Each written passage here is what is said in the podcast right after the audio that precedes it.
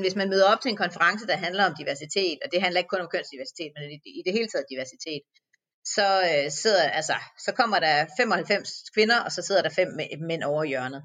Og det er fem super seje mænd, som øh, gør alle mulige fede ting, men det er altså kun fem, og det er godt nok ærgerligt, fordi netop, altså, men, altså vi, vi, det ville være meget federe, hvis det var en 50-50 samtale, hvor at vi netop fik inkluderet øh, begge køn noget bedre.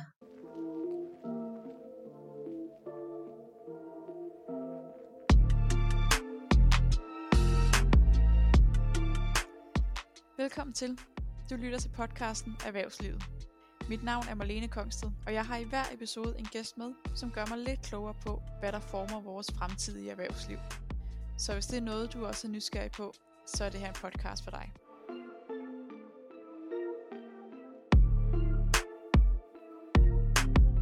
Velkommen til Erhvervslivet, hvor vi i denne episode sætter fokus på ligestilling. Det skal siges, inden øh, vi går i gang, at debatten om ligestilling er jo noget, der er relevant i alle afkroge af vores tilværelse. Men øh, da vi kun har en halv time, og podcasten hedder Erhvervslivet, ja, så beskæftiger os i denne episode selvfølgelig med ligestilling i erhvervslivet. Hvordan vi kan opnå ligestilling i erhvervslivet, har, øh, har vi længe diskuteret, og det har været diskuteret bredt. Men forestillingen om, at mænd skal spille en væsentlig rolle i opnåelsen af ligestilling, det øh, har været mindre udbredt. Men hvorfor er det sådan? At modkæmpe racisme er jo heller ikke noget, som hvide mennesker ikke skal tage aktiv del i. Så hvorfor ser vi ikke mænd kæmpe side om side med kvinder i ønsket om at opnå ligestilling i vores erhvervsliv? Vi øh, kan i statistikkerne se, at der har i Danmark på mange måder ikke været samme politiske opbakning til at regulere ligestilling ved lovgivning, som øh, vores nordiske naboer faktisk har haft stor succes med. Og vi er faktisk det land i Norden, der har færrest kvindelige ledere, og vi er det land, hvor mændene tager korte sparsel. Mændene tjener mere, også for lige arbejde, og mændene indtager i stor grad topmanagement og bestyrelsesposter. Så det er ikke rigtig en hemmelighed, at vi ikke har ligestilling i erhvervslivet i dag. Jeg har i dag Lisbeth Oldgaard Madsen med i studiet, og vi skal snakke om, hvorfor mændene udbliver af debatten om ligestilling. Og bare det, at vi sidder to kvinder og skal diskutere, og bare det, at vi sidder her to kvinder og skal diskutere det, det siger jo lidt i sig selv. Øh, men jeg er rigtig glad for, at du vil være med, Lisbeth, så mange tak for det. Selv tak. du, er, øh, du er foredragsholder, og så er du stifter af virksomheden Potential Company. Og derudover så er du også forfatter til bogen Ambitiøse Mødre. Din bog den handler sådan meget kort sagt om dilemmaet mellem at være en omsorgsfuld mor og at være den ambitiøse mor. Men hvad fik dig øh, til at skrive den bog? Øh, jamen det startede egentlig med, at øh, jeg selv blev mor. sådan starter det jo tit sådan nogle, øh, sådan nogle øh, erkendelsesrejser. Øh, og opdagede, øh, hvor, hvor mange ting, der egentlig sker i løbet af, af den første tid som, øh, som forældre, men måske særlig høj grad som mor øh, både personligt og professionelt, og ja, på alle planer i virkeligheden. Øh, og så blev bogen egentlig sådan en nærmest øh, sådan en, øh, hvad skal man sige, en offentlig, en offentlig erkendelsesrejse øh, ud i, øh, hvad er det egentlig, der er på spil, både personligt og professionelt, når det er, at vi prøver at jonglere de her to ting. Og det der jo faktisk var ret interessant, det var, at øh, på en af de sidste sider i bogen, der fortæller jeg netop om, at øh, det kan godt være, at der er en masse med møderne, og vi skal, vi skal arbejde med det selv, men øh, vi kommer ikke rigtig videre, uden at mændene de også er med på holdet. Så derfor er den jo meget relevant, kan man sige, i forhold til det her emne. Det er den i hvert fald. Øhm, jeg gennemgik i indledningen nogle af de øh, privilegier, som mændene har i erhvervslivet, og at, øh, og at det her med, at de generelt udbliver fra debatten. Øh, mm. Men nu når det er mændene, der har mange af privilegierne i erhvervslivet, hvorfor skulle de egentlig så også gå ind i den her kamp? Jamen altså man kan jo se, at øh, altså i erhvervslivet, der taler man både om ligestilling og om diversitet, kønsdiversitet. Øh, og det er lidt to sider af samme sag, kan man sige. Øh, men man kan se, at hvis man rent faktisk har en høj grad af kønsdiversitet, som jo så også er næsten det samme som, øh, som ligestilling, øh, så giver det faktisk øh, øh, bedre produkter, øh, større produktivitet, øh, bedre, øh, bedre arbejdsliv, øh, større indtjening for virksomhederne. Øh, så derfor så øh, er det en win-win situation for alle parter. Øh, måske ikke så meget en til en for den enkelte mand, men for samfundet og for øh, for de virksomheder og for, for det, som, den vækst, som vi jo i fællesskab prøver at skabe, fordi det er det, der gør, at samfundet kan, kan, kan fungere, kan man sige, og kan fungere endnu bedre. Ja. Så, det er, så, det, så det er i virkeligheden derfor, at mændene også, øh, også skal være med. Men man kan sige, at der er jo også rigtig mange øh, øh, wins for, for mænd i det hele taget. For det der jo er udfordringen, det er, at mange mænd, som det er nu, faktisk kommer i klemme i, i de hvad skal man sige, maskulinitetsopfattelser, øh, som findes af mænd, øh, som faktisk gør, at det kan godt ske, at, at mændene eller kvinderne er uligestillede på arbejdsmarkedet, men mændene er faktisk også hamrende uligestillede derhjemme. Hvilket betyder, at, øh, at mændene øh, også er udfordret af den her uligestilling, der er. Så det er altså ikke kun noget med, at det er kvind- mændene, der har alle privilegierne, og kvinderne er de små stakler, som øh, ikke kan øh, være med. Det er faktisk også den anden vej rundt, men det er bare i den sfære, som vi ikke taler så meget om. Og det er så den sfære, som jeg ønsker at tale en del om. Ja, men hvis vi ser på det sådan historisk set, så er det mændene, der generelt har præget erhvervslivet. Mm. Og kvinderne har også været på arbejdsmarkedet, men de har mere haft domæne derhjemme, kan man sige. Yes. Og vi ser også øh, den dag i dag, at kvinder tager mere barsel end mændene. Øh, der er også flere kvinder, der arbejder på deltid for ligesom at få tingene til at, og, øh, mm. få tingene til at hænge sammen derhjemme.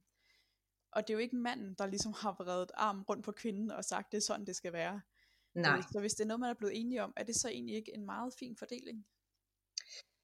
Jo, øh, det kan man sige i det omfang, at det er noget, øh, som man er blevet enige om, og så øh, er alle glade for det. Men udfordringen er, at det er alle ikke nødvendigvis længere. For nogle år siden kan det være, at, øh, ja, for, ja, for, for mange år siden kan det sagtens være, at folk var glade for det. Øh, men det er bare sådan, at i dag der er der rigtig mange, der ikke er glade for den fordeling. Øh, og som sagt, hvis det er, at samfundet faktisk lider under, at vi har den fordeling, øh, så kunne det også være, at der kunne være en anden fordeling, som rent faktisk øh, kunne, være, kunne være mindst lige så god, og måske endda bedre. Ja. Øh, ja, så, så derfor så, øh, så, så, jo, så kunne man sagtens sige, at, øh, at øh, hvorfor skal vi dog ændre på noget? If it ain't broken, why fix it? Ja. Men det er bare ved at være lidt broken, så ja. derfor så skal vi kigge på det. Ja, men hvis man bare kigger sådan umiddelbart på det, så er der jo ikke nogen regler, der, øh, der forhindrer kvinder. Altså kan du forstå, hvis nogle mænd sidder og tænker, jamen kan kvinderne ikke bare melde sig på banen? De har da fuldstændig lige chancer, og mænd kommer heller ikke sovende til de fede stillinger. Præcis.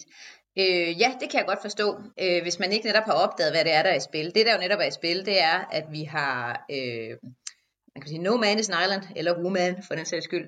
Øh, så vi, vi agerer jo inden for, øh, for den kultur, som vi sådan skaber sammen og er skabt af. Øh, og den kultur øh, foreskriver så, at der er nogle vældig, altså meget voldsomme kønsstereotyper, øh, som både gælder for mænd og kvinder. Øh, så derfor så, så, så er det bare sådan, at, at, at det forventes, at mænd gør den ene, den ene ting, og kvinder gør den anden ting. Det vil sige, at mændene tager på arbejde, og kvinderne bliver hjemme. Øh, og, øh, og det er jo, så, og, og når, når man, hvis alle agerer inden for det, så kan kvinderne ikke bare melde sig på, øh, på, på arbejdsvognen, hvis de gerne vil det. Og mændene kan jo heller ikke melde sig den anden vej, altså på hjemmevognen, hvis de gerne vil det, for det bliver de faktisk udskammet for, på samme måde som kvinderne bliver udskammet for at tage tidligt på arbejde. Ja. Øh, ofte. Ikke alle steder, men mange steder. Så derfor så er det altså sådan, at selvom man godt kunne sige, at der er lige muligheder, ja, det er der måske på papiret, men kulturelt er der ikke, øh, og strukturelt er der det faktisk heller ikke, fordi for eksempel, hvad, hvad barselslovgivning angår, så øh, har mændene jo stort set ingen rettigheder der, hvor kvinderne har en masse rettigheder. Øh, ja. Så derfor så er der nogle strukturelle ting, der gør, at der faktisk er forskel på mænd og kvinder. Øh, og så er der jo, ja, så, så, så derfor så er der, øh, der er masser af, af steder, hvor at, øh, at man kan arbejde, hvor at der altså ikke er, ja, hvad skal man sige, lige vilkår for både mænd og kvinder, selvom mange siger, at det er der. Det kan godt være, at der er det på papiret de fleste steder, men kulturelt er det altså ikke. Nej. Øh, jeg nævnte også lige i indledningen, at øh, for eksempel med barsel, der går det jo øh, bedre, kan man sige, i mange af vores nordiske øh, nabolande. Har du noget bud mm. på, altså hvorfor, øh, hvorfor halter vi bagud i Danmark på den måde? Jamen det er på grund af lovgivningen. Øh, altså det man kan se, det er, at, øh, at når der bliver lovgivet om, at mænd skal tage barsel, så tager de den også. Hvis ikke der bliver lovgivet om det, så tager de den ikke. Og det øh, er faktisk i, i så høj grad, at i Norge, der har man sådan forsøgt sig lidt med øh, mange ugers barsel, så skruede man lidt ned for antallet af ugers barsel, der var altså øremærket til mændene. Og mændenes øh, optake, eller hvad hedder det, altså brug af barsel, fulgte fuldstændig den lovgivning, der var. Øh, så hvis man havde, øh, hvad hedder det, øh, nu kan jeg ikke huske, om det var 14 eller 16 uger, de var oppe på, men hvis man havde det, så var det det, de tog, og så det, de så øh, skruede ned til en 10-12 uger, så var det det, mændene tog, og derfor så følger det fuldstændig, hvordan det er, at, øh, at lovgivningen er der. Øh, men det er jo en meget, meget varm kartoffeldiskussion om, om, om ikke bare mændene, de, og familierne det hele taget selv skal bestemme, hvor meget barsel de vil tage.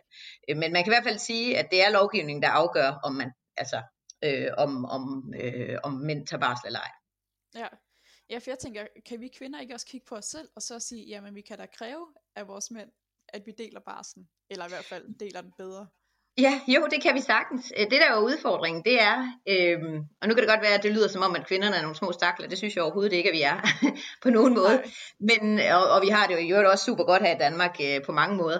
Men, øh, men, men det der er med det, det er, øh, øh, at barselslovgivningen er faktisk et af de eneste privilegier, som kvinderne har fået i erhvervslivet hen ad vejen øh, hvor at alle de andre privilegier, kan man sige, altså det der med, at når man, når man taler om en leder, så tror man, han er en mand, og sådan nogle kulturelle privilegier, det, de er tilfældet mændene, fordi sådan er det bare, ikke fordi det er synd for os, men sådan er det bare. Øhm, og der er rigtig mange kvinder, der synes, at det privilegie, det vil de faktisk gerne holde fast i, og det kan jeg da egentlig også godt forstå, lige så vel som at mændene meget gerne vil holde fast i deres privilegier.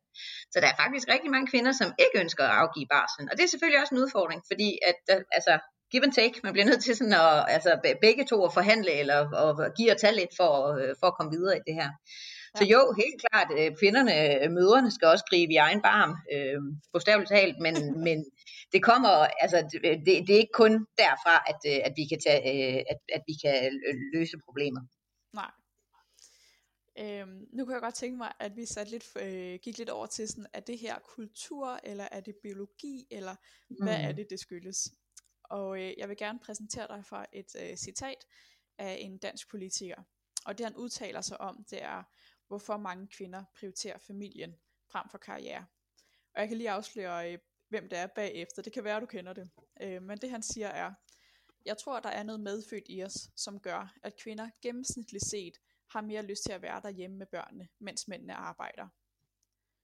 Er det, det lyder ret som noget Joachim B. Olsen har sagt på et tidspunkt. det er det også. ja. Det er endda blevet skrevet ind i en bog faktisk, der har argumenter imod kvinder, fordi det er sådan et godt citat. ja, men det er et glimrende citat. Ja. Men altså, han har jo ret i, at der er en biologisk forskel på os. Det er det der, er der helt sikkert. Så altså, vi ser jo også flere kvinder for eksempel vælge omsorgsfag. Så mm. er der noget biologisk i os, der gør, at mange kvinder vælger familielivet frem for karrieren? Det er en kæmpe, kæmpe varm kartoffel, som der ikke er nogen, der har svaret på. Øh, altså, for det første, der er, øh, altså, der, der skal helst, øh, mænd og kvinder skal helst være lige, men mænd og kvinder er forskellige. Det kan man jo se på os også bare sådan, når man kigger på, på os nøgne. Øhm, det er kvinderne, der føder børnene, og det er mændene, der leverer sæden til børnene. Sådan vil det også altid blive ved med at være. Så der er jo selvfølgelig nogle ting, som er biologisk forskellige. Ja. Men derfra, og så hvor meget det egentlig påvirker, hvad der sker op i vores hjerner, altså for ganske få årtier siden, der mente jo, man jo, at kvinders hjerner var mindre end mændene, så derfor så var kvinderne dummere end mændene. Og det har man så fået tilbagevist en del gange. Ikke? Men præcis altså hvor, hvad der er ne- altså neurologisk, og hvad der er hormoner, og hvad der er kultur, og hvordan kultur og biologi faktisk hører sammen. Problemet er jo også, at, at hjernen er jo en plastisk størrelse, så det, altså det er sådan en gang modellervoks, som vi arbejder med. Og nu er jeg ikke neurolog, så jeg skal ikke gå dybere ind i det. men, men det gør jo, at øh, altså for eksempel i forhold til øh, hvad hedder det, børne, børneomsorg og så videre, så det man Altså det, man arbejder med, det er det, som hjernen, det er de centre, som hjernen så modellerer større og, og får til at vokse. Hvilket ja. betyder, at når kvinderne tager en masse børneomsorg, så bliver de centre, der arbejder med, med, med nogle af de ting, øh, alt andet lige åbenbart, er der nogle neurologer, der siger, større og mere veludviklet. Øh, så derfor så ved man ikke rigtigt, hvad der er biologi, og hvad der er kultur, eller tillært øh, sociokulturelt. Øh, og det skal jeg simpelthen ikke gøre mig dommer over. Det har alle ja. simpelthen hver deres, øh, deres holdning til. Jeg konstaterer bare, når øh, folk spørger mig, at der er lidt af hvert. Øhm, men for eksempel i forhold til netop, når man taler om farbarsel for eksempel, så er der tit nogen, der siger, at det er jo kun kvinderne, der kan amme, så derfor så skal de da også have et år til det. Men det er jo bare de færreste børn, som fuldammer og kun spiser øh, mælk i 12 måneder. Altså langt de fleste, de starter med at spise noget andet. Altså, ja, en del måneder før de fylder 12 måneder. Så derfor så er det jo sådan, et, sådan et lidt halvt argument, men det er jo helt rigtigt, det er kun kvinder, der kan amme, og i det omfang, at de gerne vil det, så skal de bestemt have lov til det, for det er jo også godt for barnet. så, det er jo, så, så det der er udfordring, det er, at man, prøver, man blander biologi og biologiske behov sammen med noget kulturelt, øh, og, og, og det gør det til en altså enormt svær og meget normativ størrelse at arbejde med, når man taler netop om, om, øh, om mænd og kvinder og vores forskelle, og hvad, hvordan det er, at vi skal bruge det i hele ligestillingsdebatten. Ja. Øhm, men hvis nu det er kvinderne, der jo har det her hjemlige domæne, øhm, og mændene har det erhvervsmæssige, så, mm. øhm, som, og det her du siger med, at, øh, at ting starter jo allerede, øh, når man begynder kulturelt at ligesom øh, forme et menneske. Så mange ting starter jo allerede, kan man sige, opdragelsen af et barn. Yes. Så hvis du går ned i en øh, børnetøjsforretning, har jeg lagt mærke til, så i drengeafdelingen, så er der masser af t-shirts, hvor der står ting som hero, eller champion, eller sådan noget på tøjet. Præcis. Mens hvis du går over Og hos i... kvinderne, pigerne står der princess, og uh, I wanna be a fairy, eller sådan et eller andet. Ja, beautiful, og sådan Ja, yeah, beautiful, ja. ja. Præcis. Øh, men det er jo ikke noget, mændene har bestemt. Altså det er jo tit Nej. også kvinder, der går ud og køber det her tøj. Fuldstændig. Og det er mega fjollet. Og det er jo netop det der med, at meget af det er jo tillært, og det er noget, vi starter allerede med meget, meget tidligt, at tillære os selv og hinanden. Øh, og vi jo også, altså, der er jo, altså, der, ja, der er jo netop pigetøj og drengetøj. Hvorfor fint er der det? I, I de gode gamle dage, der havde vi alle sammen fløjelsbukser på med, altså, med og så var alt godt, ikke? Men, så derfor, så øhm, det, det, det, er en kæmpe, det er jo det, det er en kæmpe, kæmpe klump det her, som ikke kun selvom man taler om erhvervslivet, som, øh, som altså ligestilling og diversitet i erhvervslivet, så kan man bare ikke koble det af resten af samfundet, fordi at tingene hænger uløseligt sammen. Fordi hvad det er, at øh, lille Clara Sofie, hun bliver lært nede i børnehaven om, om hun må være, om hun skal have kjole på, eller om hun skal have visir og svær, øh, når de er ude på legepladsen, eller hvad det nu skulle være. Øhm, det vil påvirke hende, altså langt ind i hendes arbejdsliv. og derfor ja. så bliver det jo rigtig, rigtig svært at, øh, og sådan rigtigt at tale om, uden at, ja, pludselig at tale om alt. Og så bliver det så ingenting lige pludselig, fordi så bliver det så svært at have, have fat i. Ja, men det siger, at der også er nogle ting, hvis nu at øh, jeg var far til en datter, jeg kunne gøre som far, for ligesom at fremme ligestilling i erhvervslivet. Ja, og til en søn i virkeligheden også. Ja. Fordi det handler jo, altså det handler jo netop om, om begge dele. Altså det handler jo om, øhm, altså det, det, man, det der er ret, ret sjovt, det er, at typisk så er det enten hvis far får, ja, som du siger, får en datter, eller hvis bedstefar får børnebørn, som er piger, at de pludselig opdager, at der er noget rivende galt.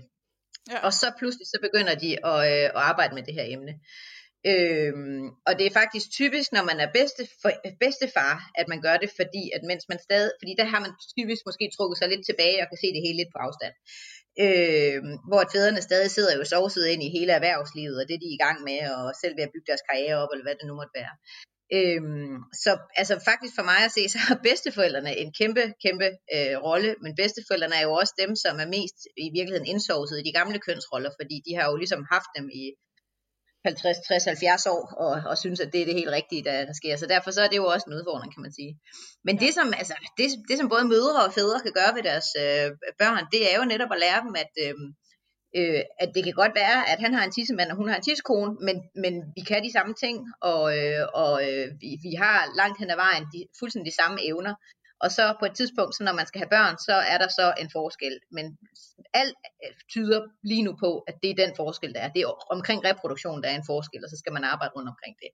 Ja. Øhm, og det er også derfor, at alt hvad jeg laver faktisk langt hen ad vejen, centrerer sig om det her med reproduktionen, og hvordan vi tilpasser erhvervslivet til, at både far og mor er både arbejdende og reproducerer sig selv. For det bliver vi nødt til, ellers så, så går samfundet jo op skal man sige. Ja. ja. Øhm, nu vil jeg gerne vende øh, fokus til, at vi øh, snakker lidt om det her med, at det kan blive sådan lidt øh, mænd versus kvinder-agtigt yeah. i debatten. Yes. Øhm, og vi ser jo rigtig mange kvinder i dag, som øh, organiserer sig i kvindenetværk.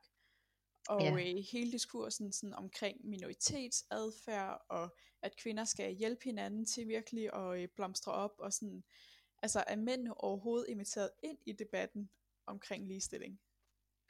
Nej, altså det er jo det, jeg egentlig synes lidt er udfordringen. At jeg, jeg, jeg, personligt så har jeg det sådan, at jeg tror, der har åbenbart været behov, og er stadig behov for en eller anden empowerment-bevægelse øh, hos rigtig mange. Der er rigtig mange, der åbenbart har følt en masse, som de skal ud med og af med, og skal have rygstøtte til at, til at komme af med, om man vil. Øh, og derfor så tror jeg, at hele det her empowerment, netop som du siger, kvindenetværk og, og, og, og sådan noget, at man må hjælpe hinanden og spille hinanden gode og sådan noget. Jeg tror bestemt, det har en plads, og det er super godt at have det her. Øh, men samtidig med, så skaber, altså der er jo enhver bevægelse, skaber modbevægelse, og nu hvor der er rigtig meget kvinde-empowerment, så bliver der også flere og flere mande-empowerment, incel-bevægelser, incel, det er dem, som er øh, ufrivilligt i sølibat, fordi der er ikke nogen, der gider at lave børn med dem, fordi at de er åbenbart sådan nogle tabere i situationstegn, at, øh, at der var ikke nogen damer, der ville have dem.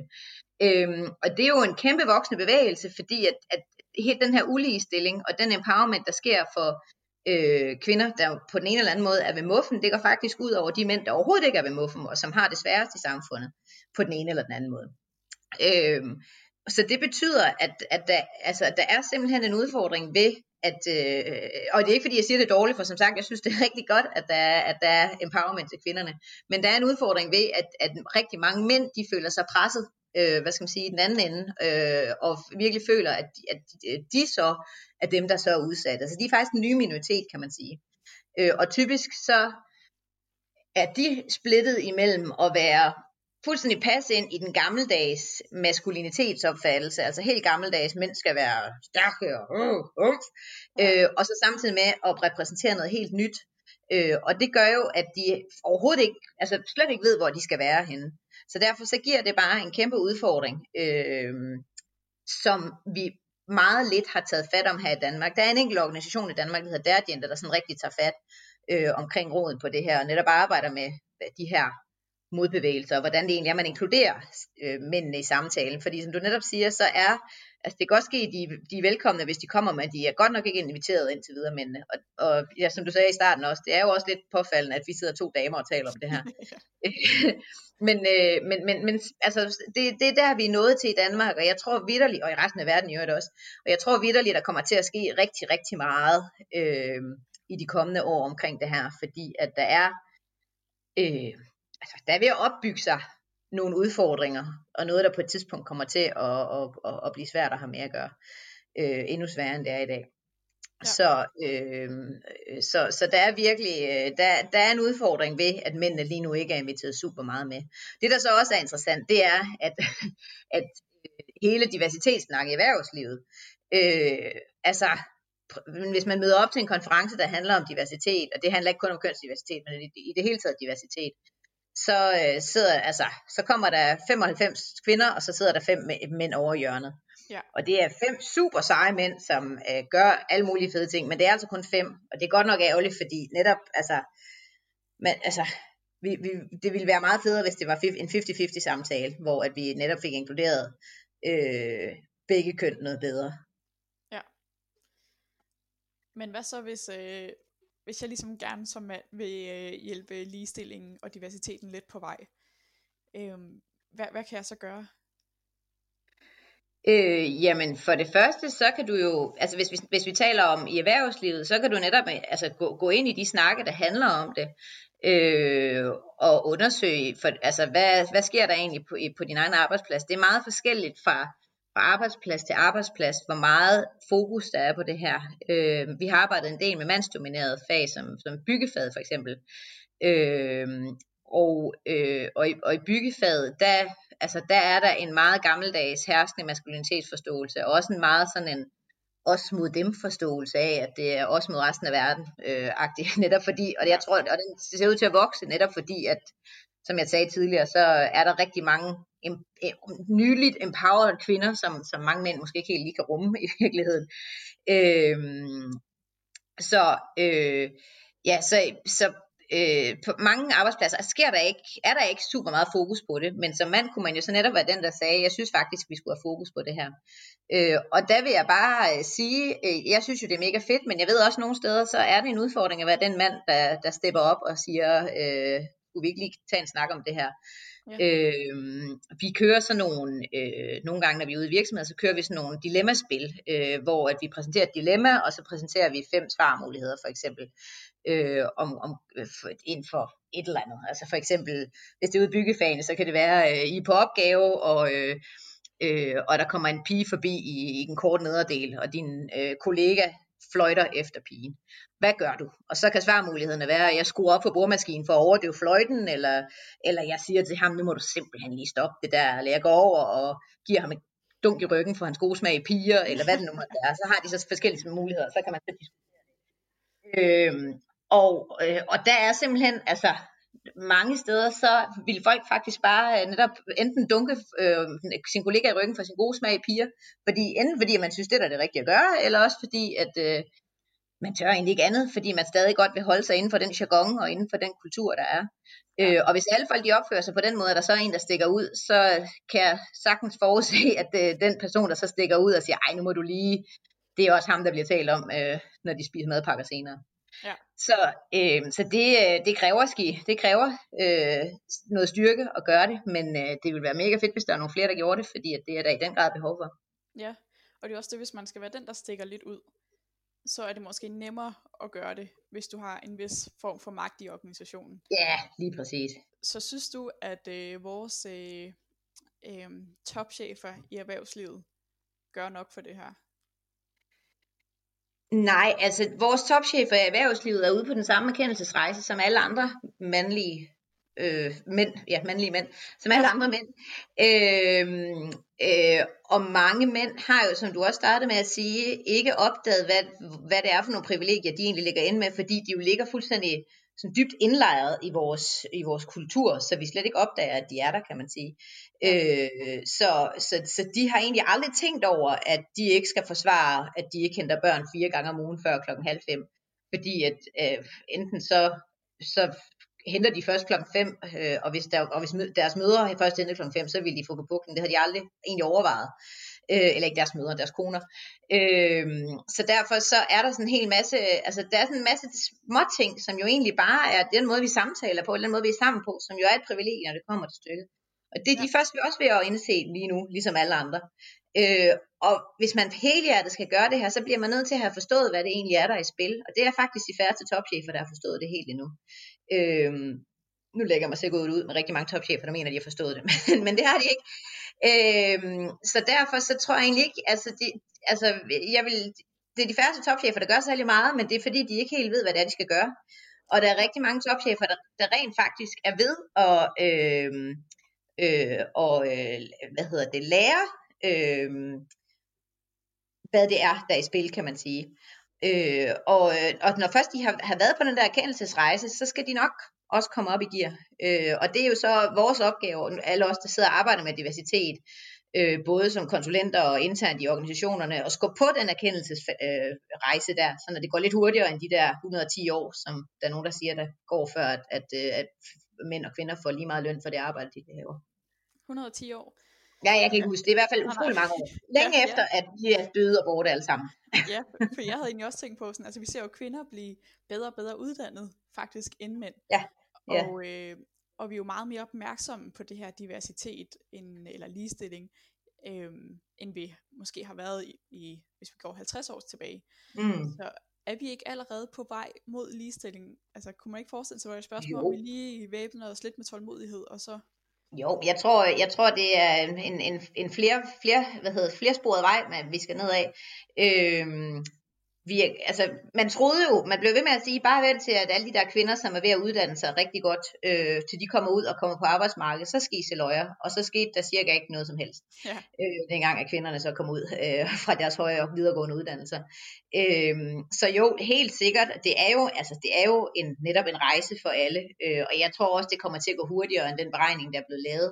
Øh, netop fordi vi jo netop, vi er rigtig mange, der arbejder, mænd og kvinder, der arbejder på at accelerere den her, den her bevægelse, kan man sige.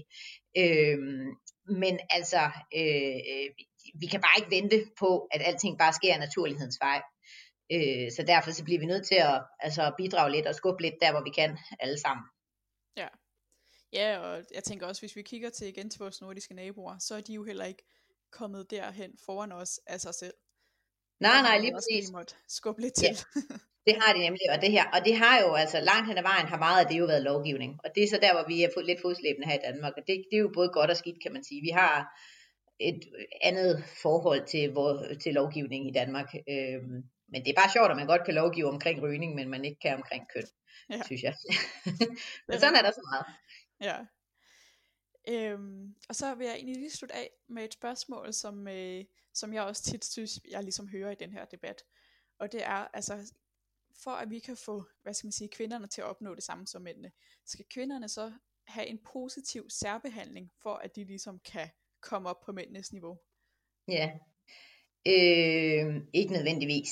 Øh, men jeg, altså, nu tænker du på kvoter og sådan noget, ikke? Eller hvad tænker jo, du på? Jo, eller at man, øh, hvis nu man har to kandidater, der begge to er lige egnet til en stilling. Den ene ja, er mand, den anden er kvinde. Ja. ja.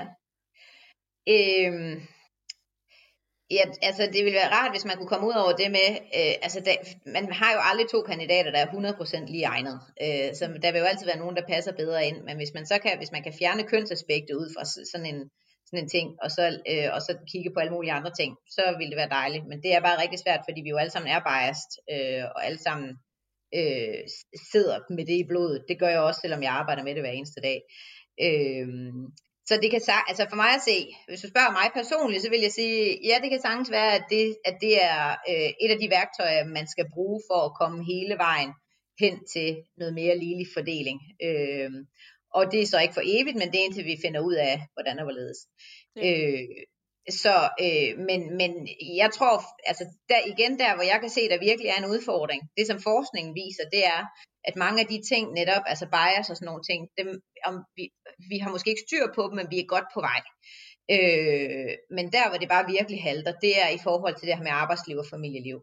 Øh, så derfor så er, så er det bare et sted, vi skal tage fat, øh, både med lovgivning og med, med kommunikation og med alle mulige øh, måder at, at kigge på det på, øh, for at skabe nogle, noget forandring der.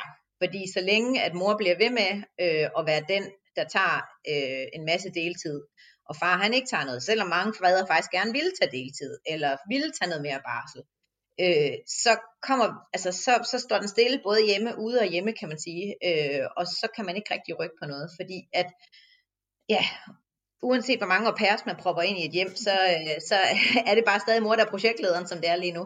Og så, øh, altså, så bliver det bare stadig besværligt, øh, mere besværligt øh, at, at være kvindelig topleder end mandlig topleder. Super. Tusind tak for det, Lisbeth. Det var rigtig Jamen, fedt, at du ville med til at, at gøre os lidt klogere. Tak fordi jeg måtte være med. Tak fordi du lyttede med til denne episode af Erhvervslivet, hvor vi blev klogere på, hvor mændene bliver af i ligestillingsdebatten. Hvis du har et emne, du godt kunne tænke dig, at jeg tog op i en episode, så hører jeg meget gerne fra dig. Og du kan skrive til mig på marlenekongsted eller du kan finde mig på LinkedIn. Og så håber jeg, at du hører med i næste afsnit.